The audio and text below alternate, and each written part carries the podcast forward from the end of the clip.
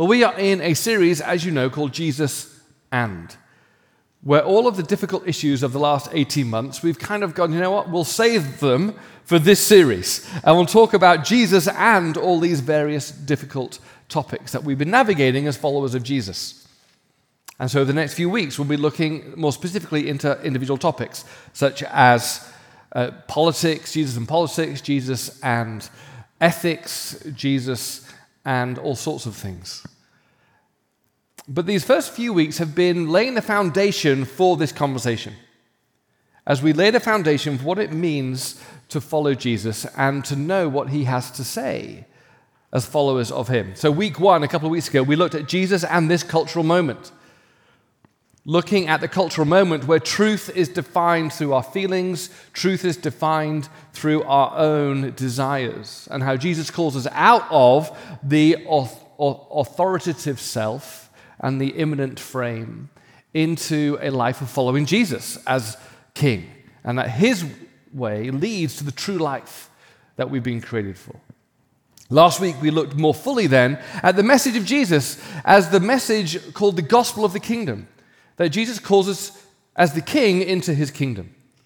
That what it means to be a follower of Jesus is literally that to become a follower of King Jesus, to lay aside our own authority and to follow the man with the crown, King Jesus. You can't have the kingdom without the king. And so we've come to week three when we then ask the inevitable question well, how do we know what Jesus as king wants us to do? How do we know what he has for us? How do we know in which way he's leading us so that we can follow him? And inevitably, then that raises the question what do we do with the Bible? What do we do with the Bible? We are living in what people call a post Bible Christianity. A post Bible Christianity, where everyone's asking, to borrow the phrase from the sound of music, what do we do with a problem like the Bible? so this morning we're looking at Jesus and biblical authority. Jesus and biblical authority. Everyone just goes, no. people are struggling with the Bible. When I grew up, people would read it a lot. I think most people today haven't opened it in a while. And I understand why. Because we're asking lots of questions about the Bible more than ever before. Is it archaic? It's just confusing. It's untrustworthy. People interpret it in so many different ways to meet their own agendas. It seems out of date. How can we, etc., etc. Lots of great questions, and people are confused in how to move forward with this thing called the Bible. So we're going to ask three questions this morning What is the Bible? What is biblical authority? And what is biblical interpretation?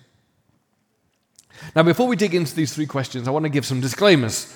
The first of which is this these three questions would normally fill in seminary about two semesters. So I'll be again skimming the rock off the top of these issues. And there'll be lots of nuances, lots of areas which I'm not able to speak about. And sometimes you'll be have raised really good questions through this talk that I can't fully answer.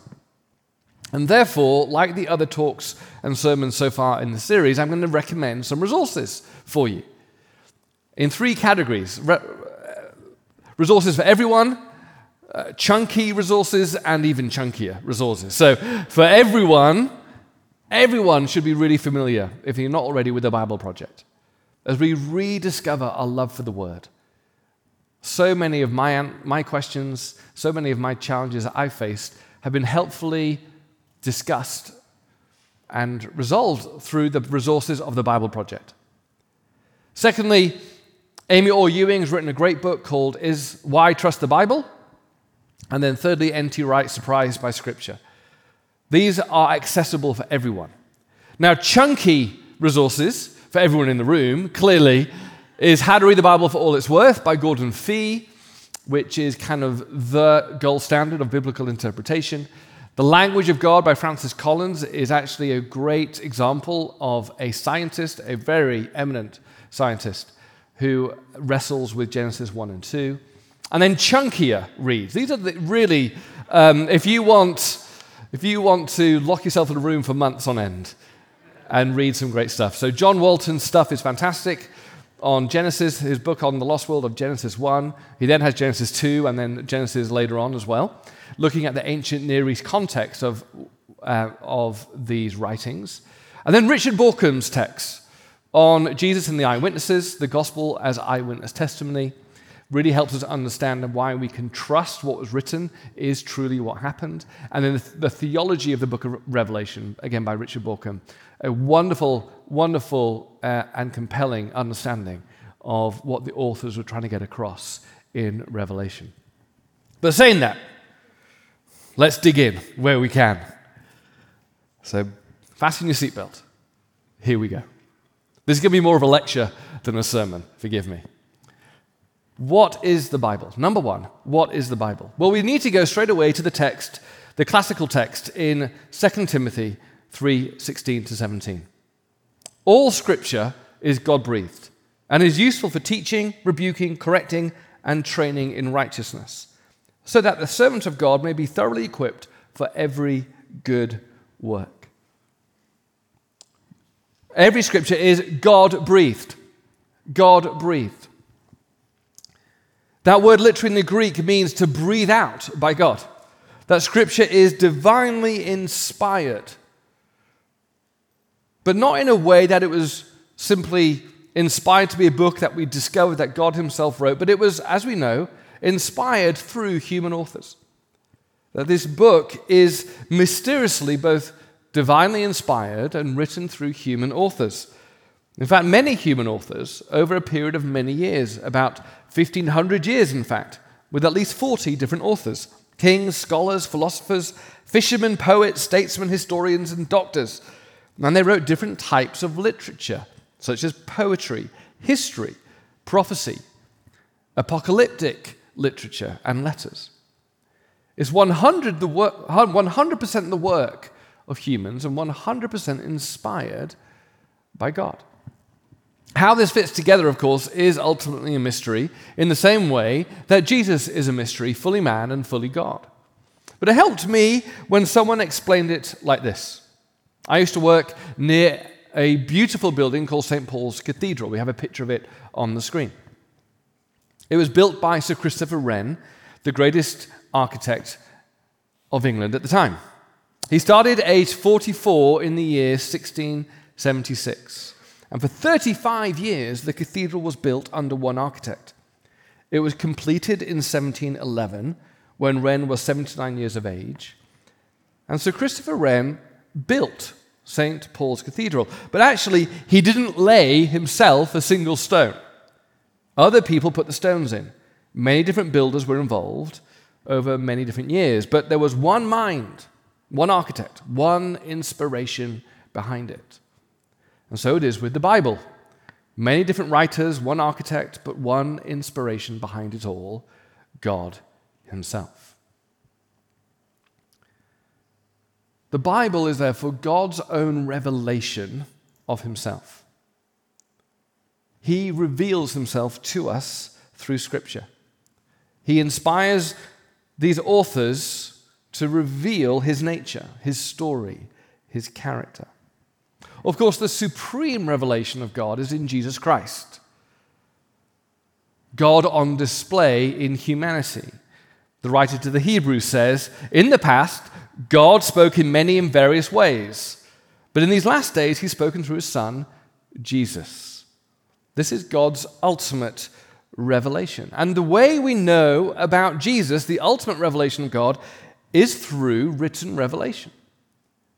Just as God revealed himself as Yahweh in the Old Testament, the New Testament describes the picture even further by showing us the revelation of Jesus. Of course, we know revelation of God appears in different ways, as the Hebrew writers have said, through creation, when you're sitting down and you're looking over the beautiful vista of the beach and the sun is rising or setting, you can't help but realize that the heavens declare the glory and the majesty of God. Science as well. If you're a scientist, you're looking into these amazing intricacies of how God has designed this universe. And it displays the splendor and the wisdom and the architecture and the beauty of God. I was a lawyer, and we could see in every human heart the desire for justice and mercy and love. And this displays the echo of our God Himself, who's a God of justice, love, and mercy, and has made humanity in His image. But these are not enough as revelations to live our life with all the complexities of what it means to follow Jesus. So Jesus has come to reveal to us God, and He has given to us His word to know His ways, His will. Without it, we'd be fumbling around in the dark. Without it, we would be lost in His instruction to follow Him. And this is why we have the Bible, is God's revelation of Himself and of Jesus, fully man, fully God. It's the authoritative revelation. Now, we believe this not because Timothy Paul wrote this in 2 Timothy 3:16. We believe this because Jesus believed it. We believe this because this is how Jesus viewed the scriptures. Jesus believed in the inspiration and authority of Scripture. And why do we take Jesus' opinion seriously? Well, because he rose from the dead. As I explain on Alpha so much, the claims of the Bible, the claims of Christianity, are not just man made up, wonderful worldview suggestions, but they are the claims of a man who rose from the dead. If he didn't rise from the dead, then we shouldn't believe a word he said. But since he rose from the dead, we work backwards and go, oh my word, therefore we have to take seriously what he said. Not just about his life, not just about his mission, not just about his identity, but also how he viewed the scriptures. Jesus, the risen God, believed the scriptures to be God's authoritative revelation. We see this in Matthew chapter 5 he said of the Hebrew Scriptures, not one little bit, jot or tittle in the Old English uh, translation, would pass away from God's word until it was fulfilled. In Matthew 19, he referred to the writings of Genesis as this is what God said. So put divine authorship onto, Gen- onto the book of Genesis. In Matthew chapter 4, he used scripture in his battle with the spiritual enemy in the wilderness, not just as a Harry Potter's book of spells, but he used scripture as his foundation to trust in his Father. And then in Luke 24, when the resurrected Jesus was comforting two disciples on the road to Emmaus when they were confused and distraught, it said that he opened up the scriptures and showed how all the prophets and the writings of Moses were fulfilled in him. So, to Jesus, what Scripture says, God says.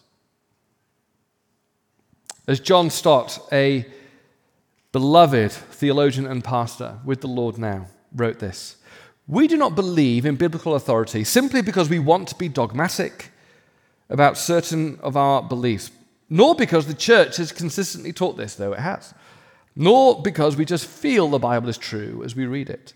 No. The overriding reason for accepting the divine inspiration and authority of Scripture is plain loyalty to Jesus. Our understanding of everything is conditioned by what Jesus taught, and that includes his teaching about the Bible. We have no liberty to exclude anything from Jesus' teaching and say, I believe what he taught about this, but not what he taught about that. What possible right do we have to be selective. And over the last two years, this is what we're prone to do with all these very difficult, complex issues that we're faced with society. Issues around um, racial injustice, around politics, around the right or the left, around civil obedience, civil disobedience, wear masks, not masks, vaccine, no vaccine. Do we meet on church? Do we not meet on Sundays? Etc., etc., etc. You can throw in a lot more, right? We're tempted to go to the Bible and find bits we like and agree with and ignore the bits we don't. And we treat the Bible as a pick and mix. But of course, as, and, uh, as John Stott says, what possible right do we have to be selective? And as Tim Keller says, two heavyweight authorities here, why should we trust in Jesus as Savior if we are wiser and smarter than he is. Either he is who he said he is, and his views judge our views, or he was lying or deluded about the Son of God, about being the Son of God. So Jesus' authority and the absolute authority of the Bible stand or fall together. If we believe he was who he said he was, then we must accept the entire Bible as God's word. Now, I had two real problems with this. If this is God's word, then I'm faced with two challenges. If this is the inspired revelation of God, then I've got two real issues. The first is this, but can I trust it? Because it seems to have all sorts of problems. I remember when I first discovered, oh my word, the Gospels were written way after Jesus was alive. There were loads of different people. All these monks were probably mistranslating and putting their own thing in as they copied the scripts. Didn't a bunch of like men decide which books of the Bible to keep and which bits to throw out? How do I trust that? And the Old Testament seems really different. Different is a nice word.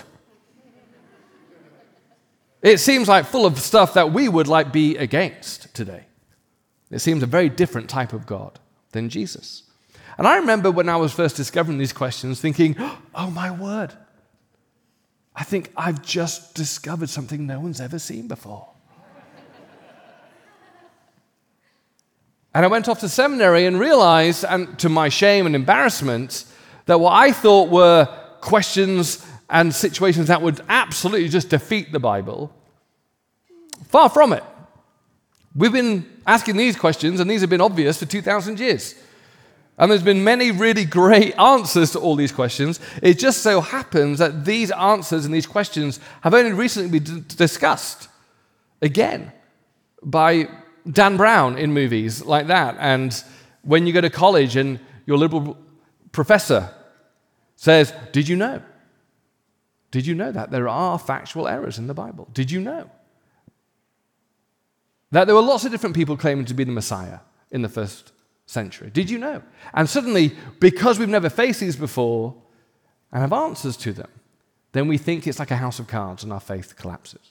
Now, I don't have time in this, in this morning slot to answer all of those questions. I gave you some great resources to go read. But can I just encourage you, if you've got those questions, they're great questions. But there are amazing answers that have meant that people throughout the centuries don't have the foundation of the Bible taken out from under them. But the other question is well, okay, so maybe this is what Jesus is saying. Maybe this is authoritative to me. But the other issue is I don't like it. Just don't like it. It asks me to do stuff I don't want to do. And that really is a lot of the issue, isn't it? Is that often we've come to Jesus with, with what I call agreement theology versus obedient theology. See, in agreement theology, we come to Jesus and go, Oh, Jesus thinks just like me. This is amazing. and what he says about generosity, I love that. What he says about this, I love that. And the stuff that we agree with, we find no problem in working out and following Jesus. The problem is, Jesus doesn't teach an agreement theology, he teaches an obedience theology, which presupposes that there's going to be some stuff we don't agree with. See, obedience is only obedience when you don't agree. And that's when you've got to decide who is really boss around here. Who is really the king around here? The Bible expects you to be out of step with the teachings of Jesus. And really, really significantly. That's why in 2 Timothy 3:16 it says all scripture is God-breathed and useful for teaching, rebuking, correcting, and training in righteousness. Even Paul envisages a situation where you have to be rebuked because you so don't want to do the things of Jesus?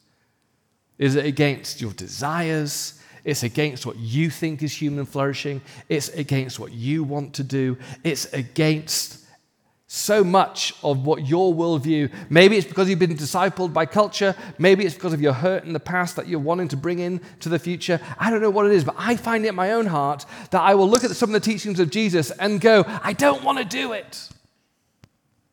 And over the last 18 months, we found this dissonance on display in the church. Where we've got people on one extreme saying, I don't care. This is literally true, what I've heard. Uh, telephone conversations and emails. I don't care what the Bible says about that. I'm going to do this. I go, wow. I'm not too sure I can continue in the same conversation then. And whether that be on one extreme about ethics or one extreme about civil obedience or disobedience, what we've been seeing in the last 18 months is people's hearts coming up against do I just follow Jesus when I agree? Or do I really trust him and submit when I don't? I'm sure the first century community did not applaud and love Jesus' commands to love our enemies. When they were being persecuted and killed by their enemies. I'm sure they weren't going, Oh, I was hoping he'd say that. See, the ethics and the life and the values of the kingdom of God sometimes overlap with culture because there's common grace in our society, but many times they don't. And it's in those moments that we actually show ourselves to be his disciples. And it's down to whether you trust him. Whether you trust he knows best. Whether you trust he's got good things for you. Whether you trust that his ways actually lead to human flourishing. It comes back do you trust him? So that's the Bible. But the second question is well, what is biblical authority? Or to reframe that question, how is it authoritative?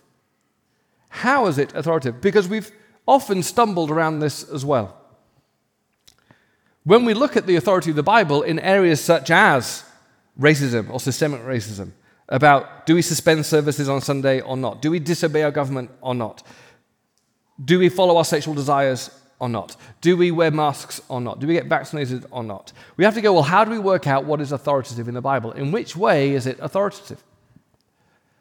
And what helped me greatly understand this is actually my own legal background. I was trained and practiced at law in England, and England is a very unusual legal system versus the rest of Europe. The rest of Europe have a legal system which is codified, it's called civil law. It's like a, a reference book of laws. You go, hmm, I wonder what the law is about theft. You look at the index and it'll go theft, page 1493. And you go there and it has beautifully laid out the law on theft. And we will sometimes want the Bible to be like that. We will turn the Bible into a, theolo- a theological reference book. We want it to be like, I need a verse on this. What to do about masks? I need, I need a verse. I need a verse. What's it going to say? I need a verse. The problem is, the Bible's not like that. It's more like the English legal system. And believe me, that's not fun. The English legal system is not codified, it's what they call case law. Case law is 400,000 books detailing the story of how law has been applied to situations in the UK over centuries and centuries and centuries. So when you want to know something about theft, you can't find a codified verse. You have to read the stories. You have to read the stories of how judges and courts have interpreted theft. In this example, when a cow was stolen in the 16th century by one farmer from the other, when his wife had promised him the cow, but was she buying, you know, all this kind of stuff. That was my legal training. And you go to court with this case from the 16th century, but then someone else will go, but what about this story? This case. And the law has to actually come out of the stories of the past. The difference between codification and case. And we wish the Bible was given to us as a codified authority. That's why, up until recently, most of the theologians and the books were written called systematic theology, which would take the Bible and codify it. So you can get books out there, which I think are really helpful, really good. I'm not dissing them at all. But in the indices, you'll see, oh, great, I want to know what heaven is. And so we, heaven is chapter 3. And so we'll look at all the different verses on chapter 3. The problem is, that's not how God gave us Scripture. God gave us Scripture not as codified authority, but story authority. Story authority. Most of, the Bibles does most of the Bible does not consist of rules and regulations like a moral code. There are, of course, absolute codes in there, but they're in like 0.1% of the whole Bible. They're important. The Ten Commandments, they're good. And Jesus expands on them in the Sermon on the Mount. They're clear and obvious.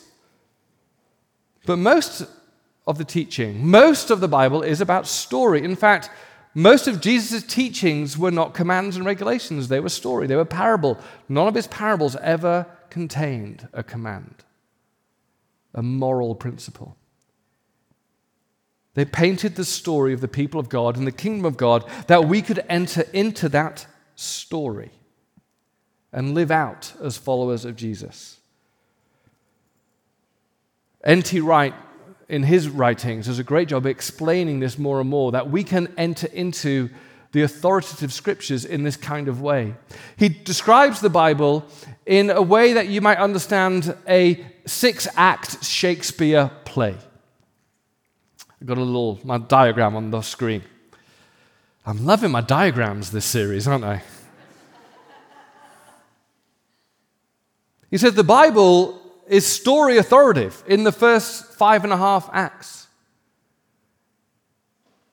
It shows you, like a Shakespeare play, this is what has come before. This is what the story has been. This is the revelation of the author. This is how the characters have lived out this play up until now. These are the plot twists and turns, and these are the missteps, and these are the crowning moments.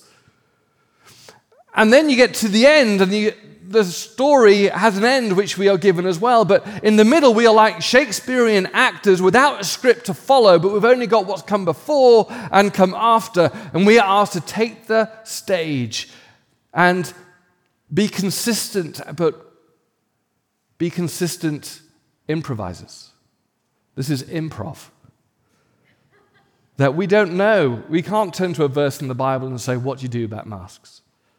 You don't turn to a verse in the Bible and say, What do you do about this or that?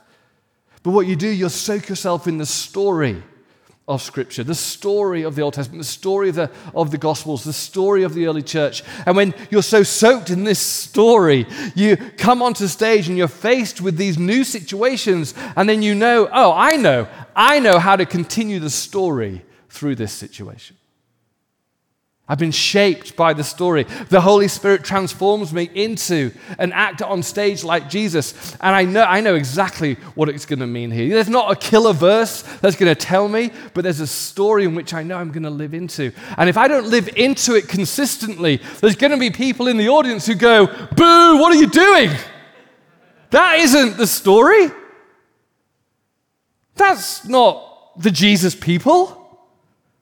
That doesn't seem to fit at all with the beautiful stories and parables of Jesus, the self sacrifice, the love that he followed. That we are to live into the kingdom of God, not through just finding a devotional grab verse from the Bible, or not just going, what's the killer verse for this? And sometimes there are killer verses on the big stuff. But the rest of it is living into the story as trained actors, children of God, transformed into Jesus, who we know what it means to live out this story in our city in this age. N.T. Wright summarizes it. It's a big quote, but it's a goodie. He says, This story authority, as Jesus knew only too well, is the authority that really works. Throw a rule book at people's heads or offer them a list of doctrines and they can duck or avoid it, or simply disagree and go away. Tell them a story, though, and you invite them to come into a different world. You invite them to share a worldview, or better still, a God view. That actually is what the parables are about. They offer, as all genuine Christian storytelling does, a worldview which, as someone comes into it and finds how compelling it is, quietly shatters the worldview that they were in already. Stories determine how people see themselves and how they see the world. Stories determine how they experience God and the world and themselves and others. Great revolutionary movements have told stories about the past and present and future. They have invited people to see themselves in that light, and people's lives have been changed. If that happens at a merely human level, how much more when it is God Himself, the Creator breathing through His Word? Isn't it beautiful then that God has given us so many different authors to breathe out different sides of this beautiful story? So many different genres that connect with the poets and the mathematicians in different ways. That we can all step onto the stage in this cultural moment to live out the story of Jesus. But we have to do so with consistency. We have to do so that people looking afar who know the story would go, Yep, that's consistent. That's consistent with the self sacrificing Jesus who says, Better it is to think of others more than yourself. That's consistent. Oh, that's consistent with Jesus who said, Love your enemy. Absolutely consistent. Oh, that's consistent, etc., etc., etc. We know, don't we, when something happens that is really inconsistent. And I think actually, I'll say, the last 18 months, I've seen beautiful examples of consistency as we've approached lots of these issues, and I've seen disastrous inconsistency. In the name of Jesus, it smells and looks nothing like the Jesus story. I was reminded last night again how something can be so inconsistent with the beauty of the story that has come before. My wife and I and Ash and Sibs went to see a movie. And there's been a, a story over generations that we've lived into. And then we watched this story last night, and suddenly someone decided to not be consistent with the story. And if you've ever seen the new James Bond movie, you know what I'm talking about. I wept at the inconsistency of the story. That is not Bond.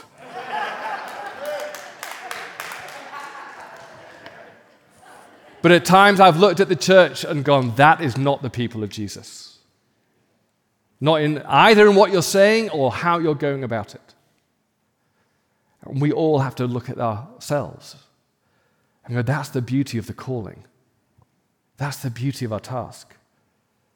Is to immerse ourselves in the story, not as some theological reference book, not to try and find a moral principle in every single verse but to actually engage and soak yourself in it upon layer and layer. That when you step into a new context, you don't need the lines because you are the person of Jesus in that moment. And so finally, this is the Bible. This is how the Bible is authoritative for us today. And then, what is biblical interpretation? The final one, I'm going to be quick. But in order to soak ourselves in the story, we have to read it well. We have to read it well. And when I took a class at seminary on what is called hermeneutics, interpreting the Bible well, it saved my faith. I'd been around churches and people and my own interpretation of the scripture that was really not well taking things out of context, proof texting things, reading things into the scripture that wasn't there, etc. So I want to give you, in three minutes, a summary of biblical hermeneutics. that as we approach these topics over the next few weeks, this is how we're doing it. This is how we approach the authority of Scripture. And we have three rules. The first is this authorial intent authorial intent. We have to honor that God breathed his scripture through humanity in a particular time, in a particular place. And therefore, we have to honor what it meant to the original authors. Any literature has to be understood on the terms of the author. Otherwise, we're guessing what does this mean? There's a little picture which sums up what does this mean? Is this a six or a nine?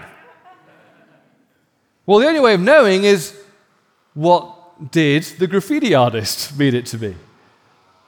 We have to get inside the mind of the original author. And we do that through a few tools.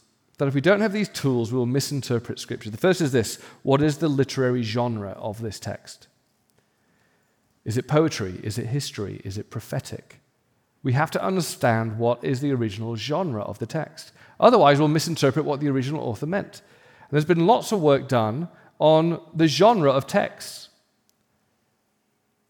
And I am so pleased that we have scholars and teachers that say, oh, we know throughout archaeology, through historical study, that this, these, the Gospels are history. We should read them as history. They meant them to be history. You can't just say they're metaphorical. No, Luke kind of says this is an historical eyewitness account of Jesus. You can't flatten it out because we don't like it. But equally, when it comes to things like Genesis 1 and 2 and Revelation, we have to go, what is the genre of this text? Otherwise, we'll misunderstand it. There are different views of this. And there's so many people who don't realize there are, these are difficult texts to understand the genre. And there are different scholars with different views of how we interpret these texts. With a very high view of Scripture. In fact, the more you wrestle with the genre, the higher your view of Scripture. And so I personally have come to the conclusion, based on what I've read and researched, that Genesis 1 and 2 is not a scientific book answering the questions how and when, but it's theological about why and who. Still authoritative, but in the genre. Now, other people disagree, and that's totally fine. We each have a high view of Scripture. Same with Revelation. I've thankfully been blessed with realizing that I can read it in the genre which it came, which is apocalyptic literature filled with Old Testament visions, sorry, references to Old Testament images. So, to understand what these beasts and these dragons are all about, it's apocalyptic literature, which in summary means that you use images that were known in the first century to represent truths. So, in our, in our political system, we have elephants and donkeys, right? To represent the different political parties. Well, that's what's going on in Revelation. They're using pictorial images that meant something of the first century. The beast was Rome. That was the popular way of referring to Rome was the beast.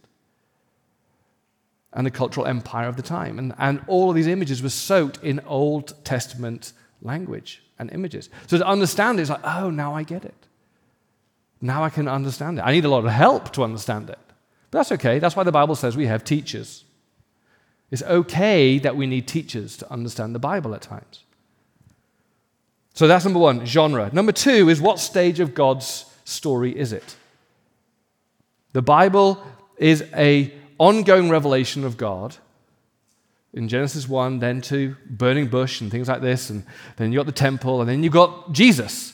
And Jesus says, look, the revelation of the Old Testament carries forward, but not in the same way that some would think. A lot of it is fulfilled in me, and a lot of it continues, and Jesus helps us sort out which is fulfilled in him and which bits continue. So he says in the Sermon on the Mount, You've heard it say, do, do not murder. Well, I tell you, yeah, let's not murder still, but it goes deeper.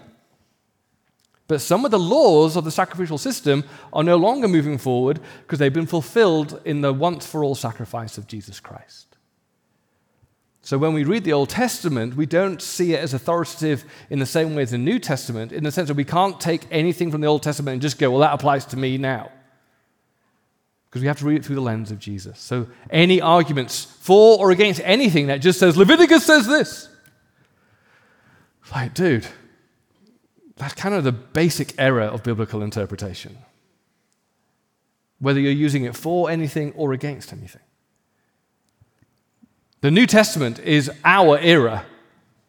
And so we look at it and go, okay, that is absolutely authoritative for me. And then, thirdly, in the, in the biblical interpretation bit, uh, is the authorial intention is cultural instructions have to be reinterpreted for us today, even in the New Testament.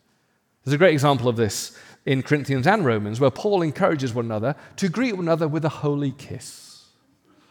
That's not introducing a new dating system. That is culturally how you warmly greet one another. But I'd suggest we should warmly greet each other in a different way than suddenly leaning in for a kiss. So there are situations where we have to go, the essence behind this we understand is authoritative, but we have to reinterpret it in line of culture. Okay, so that's number, that's the first thing, is authorial intention. Very quickly then, number two, I think I've done them all. Look at that, I've done them all. You'll be pleased to know.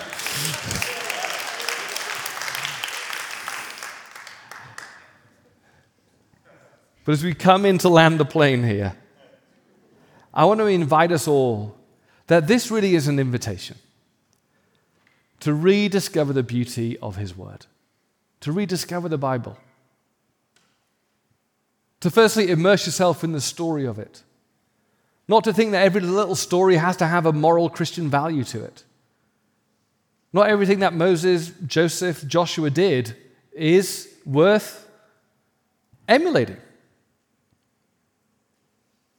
We have to live into the fullness of the story, not just have favorite verses because they're incomplete without immersing ourselves in the characters, immersing ourselves in the overall narrative, immersing ourselves in the different ways that God has revealed himself throughout all of Scripture. That we can bring that to bear on the circumstances of our lives. Let's enjoy Scripture again and just bathe yourself in the story.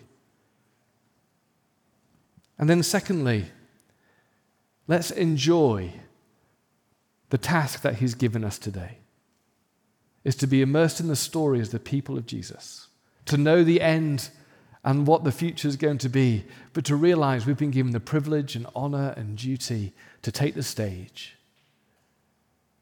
as characters in the great story of Jesus, to bring to bear the things of Jesus and his people in the circumstances we find ourselves in LA that people in the audience go, So that's what it looks like to be the people of Jesus.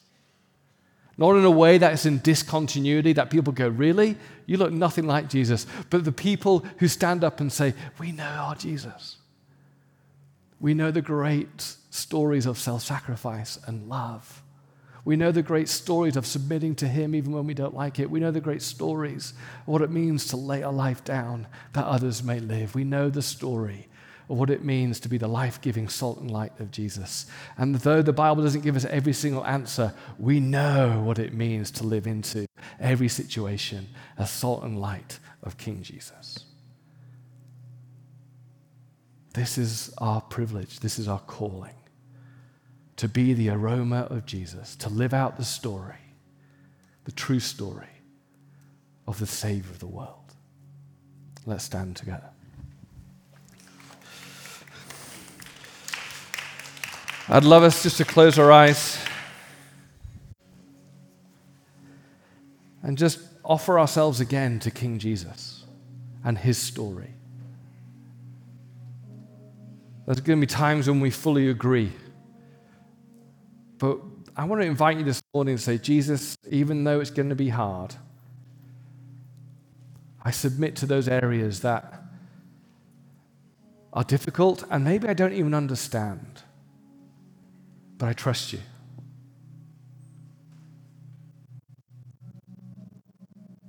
I just felt the Holy Spirit give me a word fear. Fear. That fear, if you trust Jesus, you fear the consequences. And that's why he says, I will, all authority in heaven and earth has been given to me, and I will be with you always. And He's never more close to you than in obedience to Him. So as we worship, let's surrender our lives again to King Jesus, to live into His story and to see His kingdom come.